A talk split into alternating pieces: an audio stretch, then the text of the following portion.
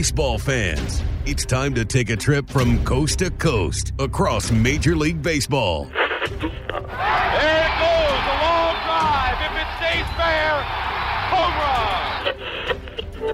One strike away. Sandy into his windup. Here's the pitch. Swung on and missed a perfect game. Fly ball deep left center. Grissom on the run. Yes! Yes! Yes! The Atlanta Braves have given you a championship. Listen to this crowd.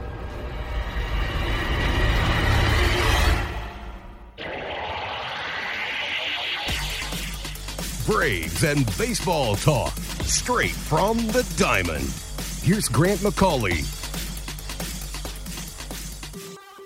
Hello again, and welcome to another episode of From the Diamond. As always, I'm Grant McCauley, and it's time for another chat about the Braves and what's going on across Major League Baseball on the hot stove.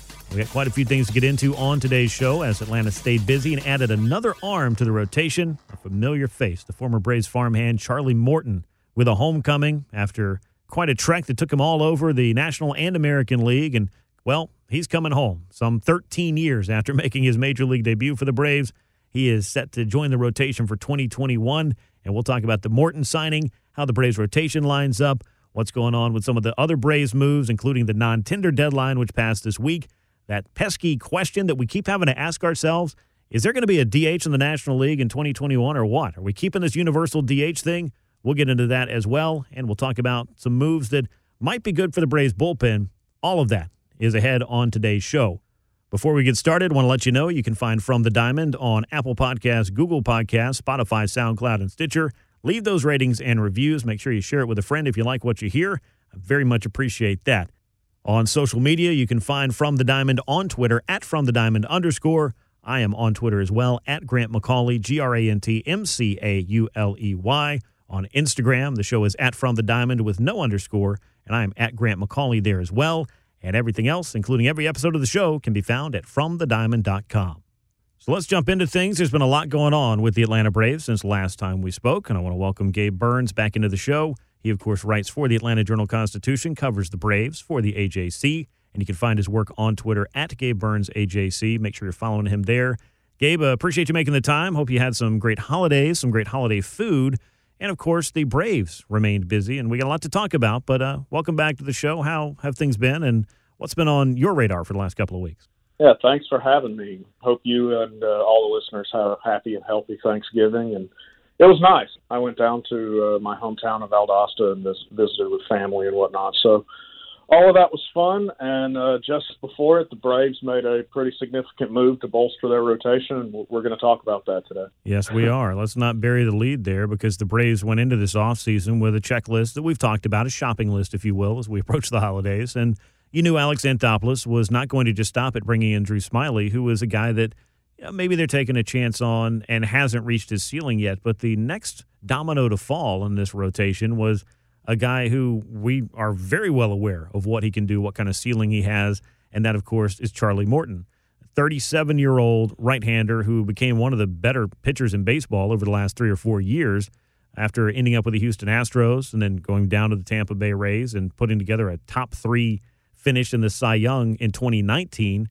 A little bit of an up and down uh, 2020 for him, but I think that could be true of any of us and, of course, any athlete and anybody that's been trying to make it through this year. But I like the Charlie Morton signing. I'd, I'd like to just kind of open it up with just your general impressions of adding Morton and, and what this does to maybe put the final and the missing piece to the Braves rotation in place for 2021 on this one year, $15 million deal.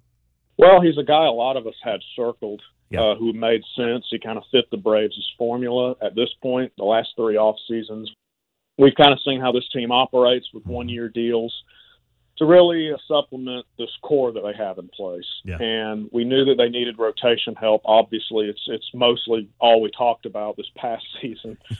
and for them to go out and add a guy like this who you know, he's been around the block. Obviously, he's been part of a lot of different teams uh, had a lot of different teammates. He's been with the Braves before. It was a it was a very long time ago, but still the familiarity there. It's close to home for him. Uh, he and his family live in Bradenton, Florida, so that really made the Rays convenient. So it just really checked the cool thing about this was it checked pretty much every box for both sides. So it really did feel like just a natural fit. Um, and for the Braves, you know, that's again, that's 26 million that they've put into their rotation, both one-year deals to keep their flexibility for next off season. And you feel pretty good about, you know, when Drew Smyly is probably your fifth guy, you're, you're feeling pretty good about about how this group stacks up. So with Morton as well, it's worth mentioning. It has to be mentioned that he's a really good postseason pitcher, Yeah. and he's a guy who's been there these last several years he's proven that he actually he steps up his performance goes up in the postseason. And that's something this team obviously really needs as it's trying to get over that final hump you know that game seven hump there. So to add a guy like that you know you hopefully you have mike soroka back healthy Yeah. you, you saw how max Fried and ian anderson pitched in the postseason i mean you have to feel really good about how this is coming together I think you do. It's a really good looking starting five. We'll talk about kind of the group and and take that closer look at how this might stack up in just a moment. But just digging into the Charlie Morton signing, I think you hit the nail on the head. It really does check the boxes for both sides what they're looking for, and it is just part of the strategy that Alex Anthopoulos has used when it comes to filling a need, but not necessarily getting locked into four and five year deals and going out and handcuffing himself when it comes to future off seasons and needs that the Braves may have. Now, I would love to see them at some point go out there and maybe sign that kind of premier free agent they need. And to an extent, they did that with Will Smith last offseason to fill a need there as well. The Charlie Morton signing, I think it was exactly what the Braves needed just to supplement the group they had in place because you do have Max Fried building on what was a great 2019 for him, where we thought, hey, this is the breakout season for Max Fried. And then to take it to the next level in 2020, then you got Mike Soroka. Ian Anderson showed the Braves a ton eh, when he was pressed into action because the Braves were, quite frankly, out of other options. And they just went ahead and handed him the ball, and he took it and ran with it for a while. The Drew Smyly signing. And then you've got some guys that in Bryce Wilson and Kyle Wright and perhaps others that could fill in because the other thing that you brought up that I think we're very well aware of is even the best laid plans that you have for your rotation are subject to change because of injury and performance and attrition and whatever it may be. But you really got to like the way this group looks with Morton in the fold. And there are a couple red flags for him. You know, the velocity dip last year of a couple miles an hour, a stint on the IL for a shoulder injury. But to your point, by the time October rolled around, Charlie Morton looked pretty darn good. Yeah, he did, and you're right about the red flags. Uh, you, you know, when we're when you're signing a guy that's 37 years old, um, I mean, naturally you're taking on some risk there, and it is a one year deal. So if this thing unfortunately goes the wrong way, you know, just like Cole Hamels, Right. it doesn't damage the team long term, right? Mhm. You're hoping that's not the case.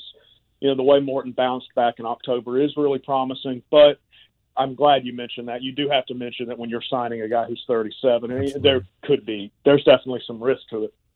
But the pitching depth is going to be big because assuming they get in 162 games this year, injuries happen. We've seen that. You're not going to have the same starting five the whole season. A guy like Smyly kind of has a history. Yeah. I mean, even last season, he missed over a month. So that's a guy who, you know, you kind of have to prepare, might miss some time. And maybe some of these guys, you know, we expect greatness from those three, but Yeah. Ian Anderson, this will be his first full season. So that maybe there's a chance that, you know, it, it sounds crazy, but maybe there's a chance he hits a little lull and struggles just a little uh, during a stretch. I mean, that's always possible. It, it happens. how long. Yeah, yeah, and it hasn't really happened much with Soroka, but we saw what happened with Fried, and you know that it took him some time to establish himself to where he is. So, not to put too much pressure on Ian Anderson here, but there is going to be a lot of pressure on him coming off of the season that he just Yeah. had. So that rotation depth is good. You know, you hope that Kyle Wright builds off the end of the regular season success and that Marlins start that he had. You will see Bryce Wilson. Is he somebody who's going to build off the Dodgers start, or was that just kind of a flash? And you also have a Noah, so you have different guys who can kind of come in and make these starts. And who knows, they might add another option who could cover some innings too. So overall, I, I yeah, your starting five when healthy. I wouldn't say that there's five rotations better, so you- you're in really good shape. I was going to ask you. I mean, when you start sizing up rotations in the National League, at least on paper, which is all we can do over the winter, and plans can change and will change as things come up throughout spring training, the regular season, or what have you. But to me, this has got to be one of, if not the best rotations in all of the National League at this. And you make an argument it could certainly be a top five rotation across all of baseball, just based on the experience factor, the upside factor, and the talent of some of the young arms. And then if the Braves do happen to strike gold on this Drew Smyly signing, that could really put them over the top if everyone else is able to perform at or close to levels that we've seen from them in the past with Fried and Soroka. Of course, having Mike back and healthy, we can talk about in a moment uh, a little bit more about that because we got to see a little bit of that in action. But adding the veteran uh, Charlie Morton with the postseason experience and with the you know the resume that he has and, and what he's done the last four years to really transform himself into one of the better pitchers in baseball, that's exactly what the Braves were looking for, I think. Absolutely. And there's a lot of different ways that this rotation could go. Depend hopefully Soroka's healthy early and Yeah. Fried continues to build off what he did. Same thing for Anderson, that Morton and Smyly can stay healthy. Smyly, you mentioned that about Smyly. It's really interesting. Again, I, I keep coming back to, you know, Alex Anthopoulos on the record stated that he compared them to Travis d'Arnaud and kept saying we can get a lot out of this guy Yeah. that people really haven't seen before. So, uh, you know, if he's right, and he, he usually has been uh, since he's been in Atlanta. I mean, he's he's got a lot right, uh, especially just finding players and, and maximizing them. Mm-hmm. That certainly, I mean, th- this rotation's locked to be one of the five best in baseball, and I mean, at its best, it certainly could be the best in the National League. And the Braves are going to need that because I think that the, a lot of their success is going to be built on that pitching staff and not as much dependent on what has been one of the better offenses in baseball the last couple of years to do all of the heavy lifting. That wasn't part of the plan in 2020. The Braves just had a lot of losses in the starting rotation. Health was not on the Braves side, and they had to overcome a lot of those hurdles. And then even when it came down to the trade deadline, they weren't able to get deals done. They just didn't line up on things. And at that time, you you hear that and you can be disappointed, and rightfully so if you're a fan that your club wasn't able to go out and uh, address a major need.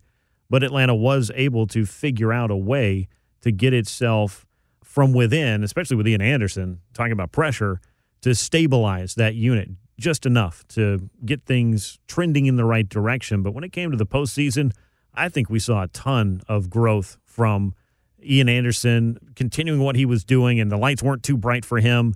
Kyle Wright's start against Miami was excellent. Uh, his start against the Dodgers certainly forgettable, but you know, Wright seems to have the kind of mentality that you need to overcome that kind of outing. It's a disappointment, but it doesn't have to be one that defines him. And then, of course, Bryce Wilson surprised everyone. He might have surprised himself. I don't know. He'll probably never say that, but to go out there and pitch the game of your life against the team that goes on to win the World Series, that's a pretty good feather in the cap for Bryce Wilson, who a lot of people were looking at and saying, all right, well, what do you do with him? You know, what's his role? Is he a reliever? Is he a starter? Is he somebody we trade? Like, what exactly is he? That was a pretty nice performance for him to put himself on the radar and say, hey, don't forget about me either. Yeah, and two, I mean, two things with these signings is one. I mean, Alex said it, and it's it's obvious, but th- these are made with October in mind, right? Yep. This team is at the point that you're operating not let's get into October, it's let's win in October, Mhm. and that's a big step. And when you win two playoff series, that's the kind of mindset you build with your players, with your organization, with your fans. So I do this run again. We talked about it back then, but this run in October was big for them from that standpoint as well. So you have that, and you have it buys them another year as far as evaluating these young pitchers. And I know people are going like, how many years do they need? Right. But, but I mean, you're going to need this depth anyway. And maybe this is a situation that Kyle Wright, when he gets those opportunities, he shows that he's more like the pitcher we saw at the end of this season, not you know outside the Dodgers start, but the pitcher we saw mostly at the end of this season. And he's a guy who you can kind of pencil into that next year's rotation, and you can spend Smyly's 11 million somewhere else. So Yeah. we're kind of seeing how they're doing things, just like with Donaldson and Riley. Um, this is, I mean, this plan is working. Only one team is going to win it at the end of the day. They haven't been that team yet. They're trying to get there, but as far as just overall team success, the plan is certainly working. And to you know be in this scenario where you add a postseason proven pitcher and another guy that Alex mentioned, he feels like could start for this team in the postseason. He already feels comfortable with that. And Drew Smyly, Yeah. I mean, that's what he said when he was signed. So uh, definitely, and depth matters, and just o- over the long haul of the the health of the Braves organization, I, I think these two moves could prove pretty important. Yeah, and I think the Braves needed another left-hander to go into the rotation with Max Fried because as much as you like the stuff factor from Charlie Morton, you know, being kind of at the at the head of that table along with you know Max Fried and, and Mike Soroka, you I mean you have the depth and the talent there. However you want to line them up, uh, in whatever order they might end up getting lined up when you get into October, those are three horses you feel really really good about. Ian Anderson, another right-hander, and then Smyly as being that kind of that second left-hander. I think that you're able to kind of get some different looks. And depending on how you want to stack them, maybe Smyly ends up being the four and Anderson ends up being the five. But depending on how the off days shake out and all that kind of thing, I mean, you can juggle some stuff around to either give guys extra rest, extra day, skip a turn of rotation, and be able to plug and play a little bit. And I think the Braves like that flexibility as well, just based on the talent that they have on hand and the guys that could step in if they need them to, or just the challenge that the 162 game season will present for this starting five more so than the 60 game season. And I think the Braves were challenged pretty thoroughly by the 60 game season when it came to overcoming some of the loss in personnel that they had. And one of those guys was Mike Soroka. I mean, the Braves lost him in his third start of the year, but great to see on his Instagram about two weeks ago, Mike Soroka throwing off flat ground. And we heard a little bit from Alex Anthopoulos, I believe, after the Smyly signing. Might have been the, the Morton signing. And somebody had asked, as one does, well, hey, how's Mike Soroka? What's the timetable on Mike Soroka? And uh, Alex felt pretty good about it and said that the leg is coming along well. And, and Mike's been doing a lot of work to keep his arm as fresh as he can. So great to see that in video form that Mike Soroka is out there over the surgery for the Achilles that he had. To see him able to get out there and, and do something like that this early in the offseason, that's a really promising sign as you come back to spring training and think about the potential and the ceiling of this rotation. Oh yeah, seeing the way that fans reacted, you know, it says all you need to know about Mhm. Mike as a person and a player. Uh, how excited everybody was to see him, you know, making progress, and the team the team feels optimistic. And I mean, look, uh, they can afford to, you know, play it slow with him if they need to Right. when spring training rolls around. So it's it's not a guarantee he'll be in the opening day rotation, but I'm sure that, that that's where Mike's mindset is, and 100%. and this team does have the have the luxury. You know, if they need to open open the season with you know a Kyle Wright in there instead, and and Soroka's taking a little extra time, that that's not going to kill them either. So.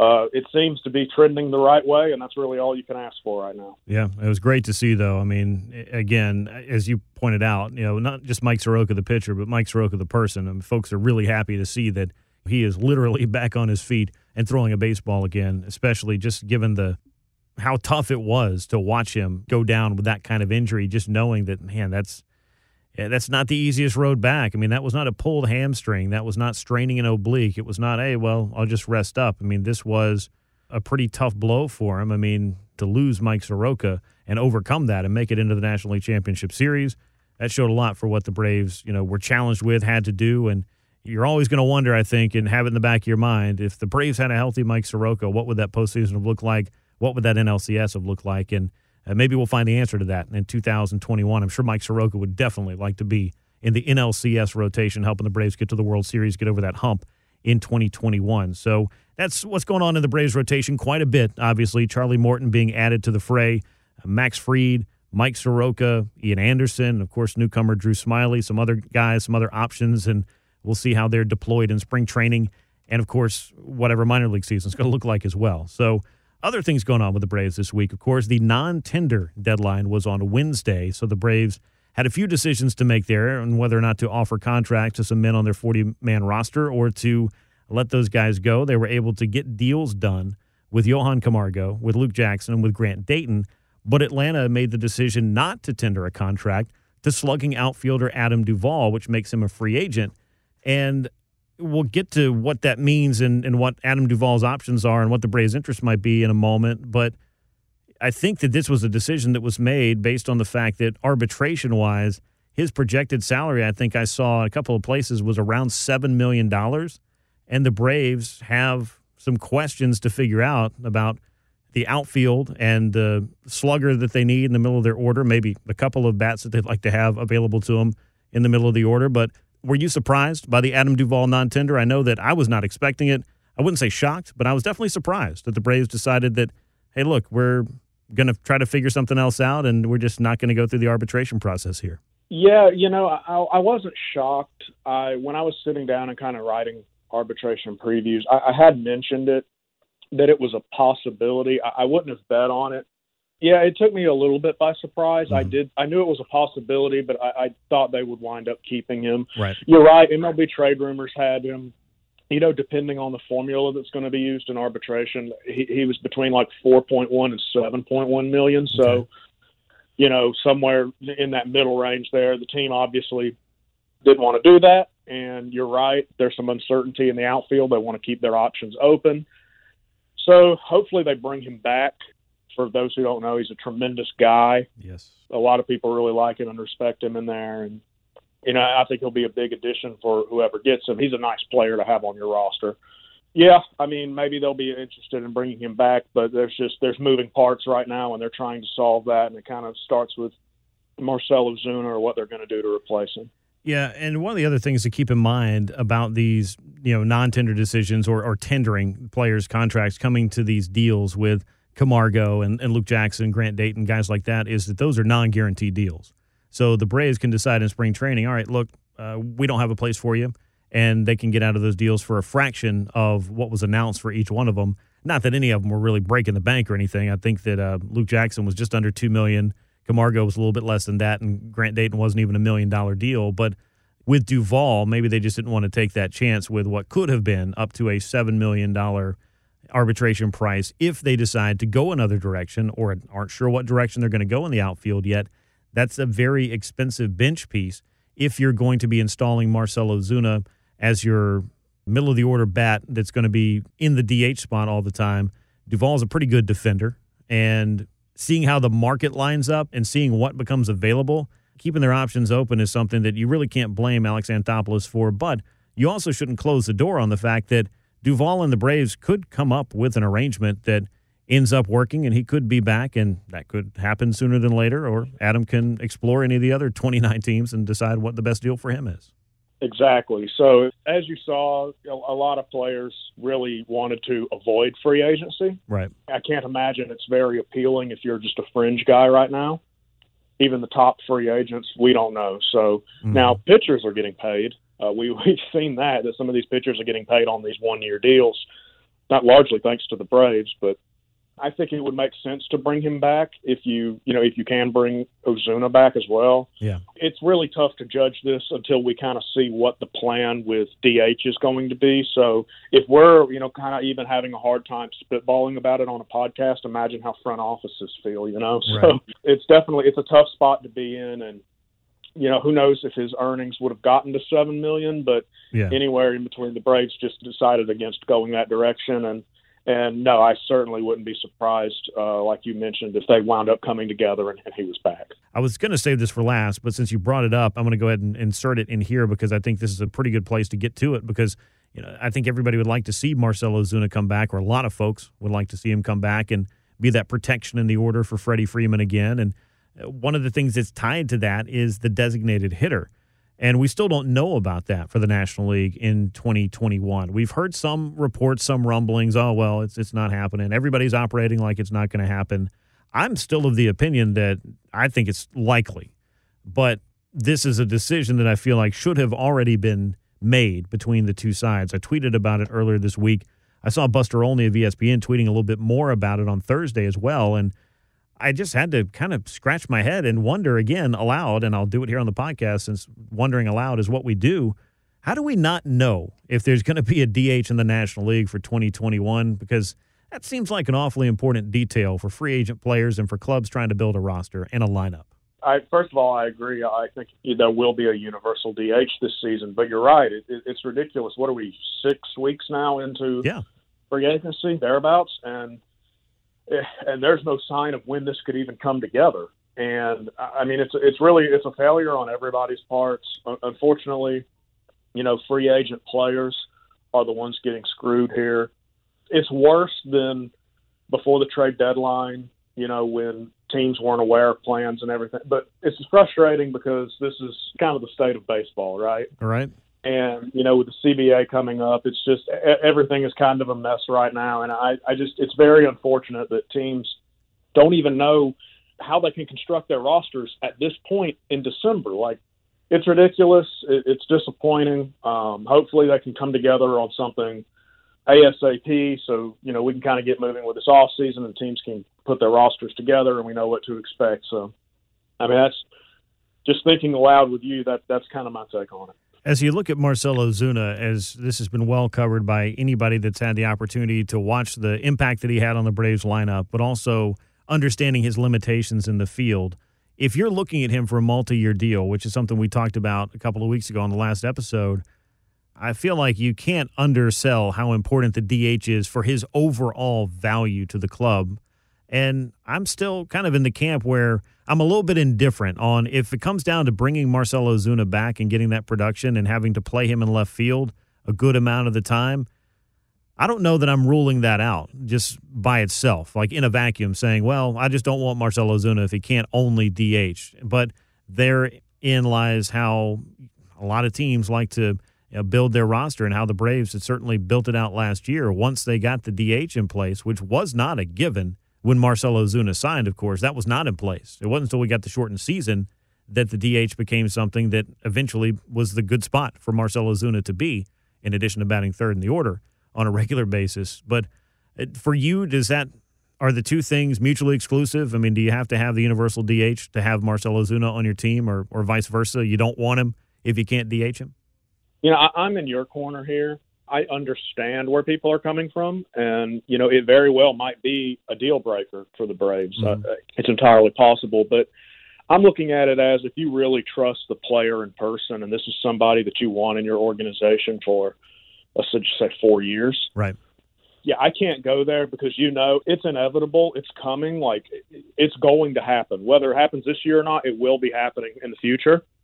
So if I have to bite the bullet, and I'm playing Ozuna obviously a large chunk of the time in left field. I mean, I'm willing to deal with it if I believe that you'll continue to get that production he right. had this year was absolutely preposterous. But uh, if you trust the player to continue doing what you believe he can do, and if you believe if you're if this is just a guy that you want as a core piece of your team, then yes, I, I don't think one year of playing him in left field. And you make, and again, I'm glad you brought it up because they signed him not knowing there was going to be a DH. And when the DH was first implemented, he was not he was not going to be there every day DH. So they were already willing to gamble on his defense. They saw it firsthand. If they're willing to do it again, I, it just shows that the trust and the faith and how much they love Ozuna. Mm-hmm. At this point, Ozuna seems to have his suitor list seems to be growing. Uh, we'll see if he winds up coming back. But to answer your question, uh, no, I, I don't think that even if there wasn't a DH, I, I would certainly still be willing to just bring him back and and roll the dice on his defense. Yeah, and, and it's going to have some kind of uh, an effect on the number of interested clubs and clearly the the kind of offers that he might be wading through. I mean, there may be some teams that are out there that are interested in Marcell Ozuna and looking at him as kind of a short term fit, or other clubs are looking at him as a long term fit. And as we laid out the last episode, I encourage you to go back and listen to that because we went more in depth about you know the selling points and some of the points that maybe you just have to consider because that's what you're getting if you buy Marcell Ozuna and how much that you know may cost and what effect that may have on the Braves spending you know year over year, especially when they're thinking about a Freddie Freeman extension and some other things that are in play here. There's no deadline on Freeman's extension, but as far as putting a club together to come to spring training in 2021 and compete the Marcell Ozuna decision is one that's going to have to be made if you can't get him back or if you decide that he's not the fit that you need going forward if there's not a DH. And really, I'll throw this scenario out there. Say there's not a DH in 2021, but you're pretty confident the universal DH is going to be in play after the next CBA. Do you just go ahead and say, all right, well, maybe this is going to be a little bit of a headache at times to, you know, have somebody out there that defensively is not exactly what we'd want. It's not ideal but we know that long term, if you sign him to a four or five year contract, he'll be able to get slotted back in that DH spot. But again, it's it's all conjecture because we just don't know because this hasn't been decided yet, either in the short term or the long term. Yeah, and look, if you like the player, if you really believe in the player, and you feel like you're signing him to you know the right value, which we all know is you know how Alex thinks with this kind of stuff. So if, if you believe that, and you know you have to just deal with it for a year, um, I wouldn't lose a core piece of of my lineup and a guy who would have gotten a lot more MVP attention if it wasn't for his teammate who won it. Right. Uh, I mean, he deserves to be paid, and I'm not letting him go over potentially one year of having to play him in the outfield. But again, if that winds up being a deal breaker, I mean, I understand it. It's mm-hmm. just, I, I would just, it's easier for us to sit here and say that we'd be willing to deal with it than it is, you know, for the team cutting the checks. So Right. uh, we'll see. It's going to be fascinating. You know, as far as you start looking at alternatives. You know, I text you about this the other day, and I, I see mm-hmm. fans talking about George Springer. Yeah. I know Vegas odds makers link the Braves to, him, but uh, from what we know of this team, I I don't really see that. Just because, I mean, we're talking about what probably a five-year deal. I would imagine, yeah. So, yeah. So I mean, I mean, I, it's fun to think about. It would certainly, you know, be a great addition. But I mean, realistically, with the way that this team has operated, it would come out of left field for them to do something like that. And there's Right. and there's other guys. I mean, you can go through platoons and and however you want to do it, but losing Marcell Ozuna is going to be tough to replace that. I almost feel like you have to get a right-handed bat that you're going to put there with Freddie Freeman, whether that's batting third or, or batting fourth. And if Freeman slides back into the third spot, I don't know how they're going to make up the lineup, but I can tell you this: I certainly enjoyed the way the Braves lineup looked with Freddie Freeman hitting behind Ronald Acuna Jr. And I'm sure the Braves liked it a lot as well. I mean, these are all things that you know are, are worth evaluating as you look forward and consider what moves that you may make that may allow you to think about things a little bit differently. But eh, Ozuna, to use the phrase we used earlier, he checked a lot of boxes this year and far exceeded the Braves' wildest expectations of what he could be offensively. And even if you look at him as a 275 to 285 hitter with 30 to 35 home runs and, you know, drives in 100 runs in a normal season, that's still great production, regardless of whether or not he's flirting with a triple crown. If you can get that year over year, I think you take that. And at the age of 30, I don't think that's out of the realm of possibility for a Marcell Ozuna. Springer's a bit of a different case. I mean, his skill set is a bit different. You're certainly not worried about him defensively whatsoever. Uh, but I feel like there's going to be other clubs out there that are going to be interested in his services, and that the bidding war for Springer is probably going to be a little bit more competitive than perhaps the bidding war for Ozuna, and more so than whether or not you know one feels pursued more than the other. I think Springer is going to end up taking home the bigger deal than Marcell Ozuna does because somebody's going to be willing to go over the top to get that one done. I agree. That's why I, I don't. I mean, I wouldn't doubt if you wound up hearing, you know, the Braves have talked about this or you know called and th- those kind of rumors and everything. But I mean, realistically, it's just he has a lot of suitors. He's going to have a really strong market, and this team. History tells us they're just not going to be involved in that. Now that could surprise us. you can never rule that out. I mean, no one really No saw the, the Will Smith deal coming, so that could surprise us. But if they wind up letting Ozuna go, Alex and his crew, I mean, it, everything is so much about value and, and getting guys that they can get the most out of. And we've seen it with these one year deals. I mean, heck, we saw it with Donaldson and Ozuna back to back years. And it just feels like if you wind up, you know, maybe there's a trade out there to be made. Yeah. But if you let Ozuna go, it, it's hard to see it being for another like hefty multi year deal to a guy. Yeah, and again, with the Freddie Freeman extension in the background of all of this, I, I do feel like a giant free agent deal that Springer, I think, is likely to get from somewhere. Uh, And by giant deal, I don't mean just, oh, well, it's going to be a 100 plus million dollars. That's pretty likely in this case. We haven't seen anybody really break out the big money yet this offseason, but there are a couple of players out there that that big money is in play for, and Springer, I think, is at the top of that list. And at 31 years old, he's in a pretty good place to command a four, or five, maybe longer deal. And maybe it's making that fifth or sixth year guaranteed. That's what gets it done with George Springer as well. But a salary of, you know, 27, 28 million dollars per year seems to be, I think this is probably going to be the average annual value of a contract like that as well. But again, that's just kind of speculating and, and trying to put the dots together. His final year in Houston, he was slated to make 21 million. Of course, it ended up being prorated down. But as he heads into free agency, he's going to be looking for both that raise and the number of years that he would like to have to have the stability that comes with his first foray into free agency. This is his opportunity to sign his big money contract, and I think he's going to get one of those. So, uh, George Springer aside, Marcell Ozuna aside, as you look across the possibilities for the Braves, I know we float this every offseason, and I think we touched on it a couple of weeks ago on the last episode. Kris Bryant's name came up a lot. There was some discussion as to whether or not the Cubs would tender him a contract. I felt like that was crazy talk to think about letting him go for nothing.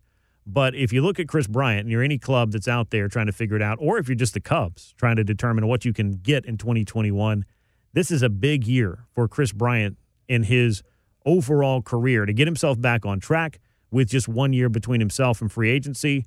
And of course, for clubs like the Braves or any club looking to buy low on somebody that could really exceed their expectations, Kris Bryant's name, I have a feeling we're going to be hearing that a lot this winter. What do you think? You and I have kind of talked about this some off the air too, but he does fit the mold of a one year kind of you know rehabbing his value that the Braves clearly like, right? So mm-hmm. he does check that box. So you do have that. You know, are you moving Riley from third again here? I'm not really thrilled at the prospect of moving Riley from third base again. Well, let me ask you this: um, Do you think about putting Kris Bryant in the outfield? and letting him be the one that plays out there the majority of the time. Yeah, you can put him in left, and it's not going to be very good defensively, but it's not going to be with Ozuna either. And keep in mind, I mean, there is a you, you could have the DH and not have Marcell Ozuna. So, right. yeah, so there's certainly scenarios that it does make sense. And yeah, you could put him in the outfield. I don't like the idea of moving Riley from third. So if I'm mm-hmm. acquiring Kris Bryant, he would be designated hitter, left field. You know, play, maybe playing some third if Riley, you know, obviously if he's hurt or needs a day off or something. I mean, generally, I just I would like to see Riley just continue developing at third, but yeah, it's worth talking about. It it makes sense. It's I think he's what is he at like 19 million this year? I want to say. Yeah, that's probably going to be um, the number for him. Yeah, so I mean that that's a that's a pretty expensive deal, but it is one year, and, and we know that this team is willing to. I mean, that's a tick higher than what they gave Ozuna last year. So honestly, uh, given where the Cubs are, assuming that they are going to move him, and it, you know, we thought for a moment last winter they were going to, and now this one it looks like they actually might. Mm-hmm. It does make sense. So it's something that I wouldn't be as excited about it, you know, if, if it was a few years ago, obviously, but. Sure. Sure. Uh, he he does kind of fit the mold of a guy who maybe that they'll they'll consider as consider as a stopgap who can rehab his value and then probably get a bigger deal elsewhere next next winter. But he would. Yeah. Yeah, I mean, I, I, think he is worth talking about. Well, and just looking at the game logs, I, I wanted to see what the split was for how much outfield he was playing with the Cubs. He played more back in 2016, and obviously he could start a game at third base, move to left field, or he could start in left field, move to third base. You have that versatility. I think that clubs are going to like that. A team like the Braves certainly would.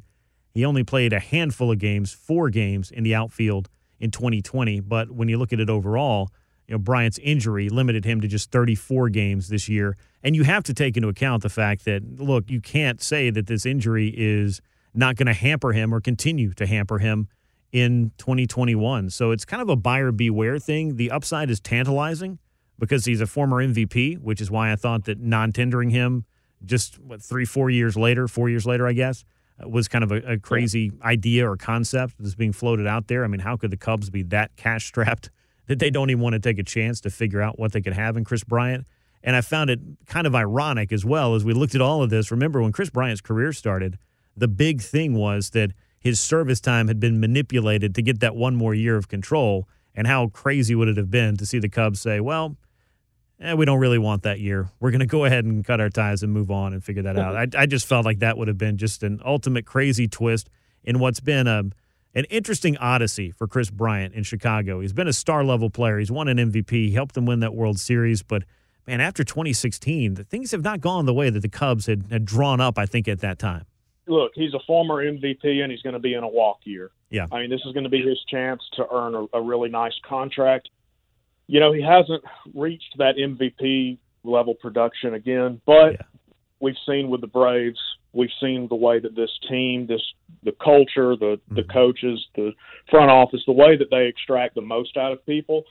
When you think of it from that standpoint, if you consider Bryant a fit for what you're doing. I mean, that has to be tantalizing for both sides, right? Because Yeah. Bryant could come in here and he's already seen back to back years these guys on one year deals and they wind up earning, you know, you assume that Ozuna will be earning a nice multi year deal this winter. So it's got to be really appealing to him.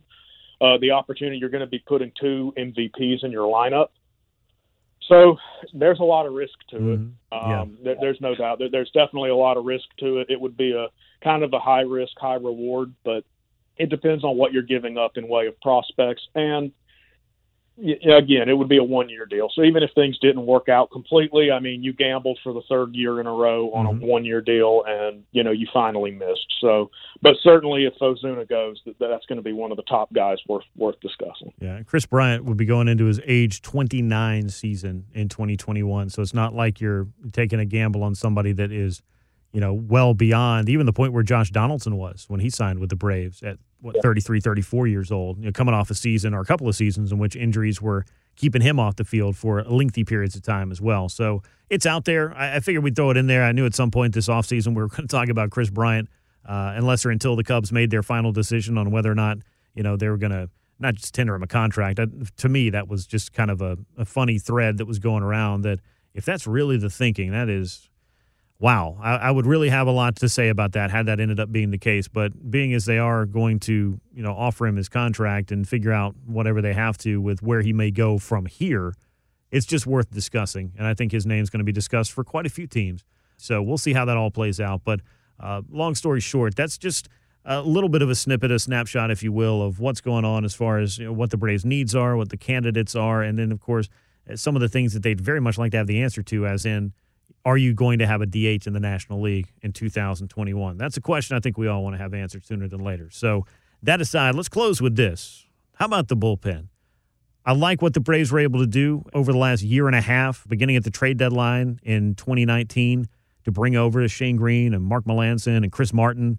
Great moves. I think that those guys once again helped out in 2020 to get the Braves into the postseason and have success there.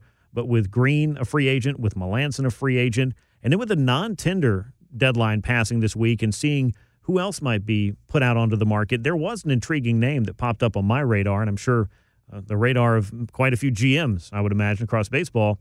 Archie Bradley, who the Reds traded for at the deadline to bring over to their club in 2020. Pitched pretty well for him, not a lot of innings, but pitched well enough and was closing some games out in Arizona. Has been a pretty good reliever for the past few years, and the Reds didn't want to, I guess, go the route of giving him what he might have gotten in arbitration. And I think that the free agent market for relievers might be one that you're going to see a lot of guys out there have to take less than they would like to. But uh, Gabe, what do you think about what the Braves might need in the bullpen? They seem to be stacked up pretty well as far as some talent, but a lot of left-handed talent. I think they've got to get another right-handed arm, if not a couple, that can really help them out in the latter innings. I'll say that, regardless of who's closing, but in the latter innings to get those big outs for the Braves to turn those leads into wins. Yeah, I definitely say they need a couple righties. You know, MLB trade rumors projections had Mark Melancon like really low. I don't remember the exact number. I want to say it was four million, Mhm. um, something that low. Uh, a, you know, a guy like Archie Bradley. There are guys out there. There, there's a lot of relievers on the market right now, Yeah. and I would imagine it's going to take a while for a lot of these guys to sign. It's going to be a slow moving market for them. Uh, so there should be actually some pretty good value here, which means the Braves are probably not going to be making the move until sometime in January, right? Probably mid to late January. So there's going to be value knowing how the Braves operate.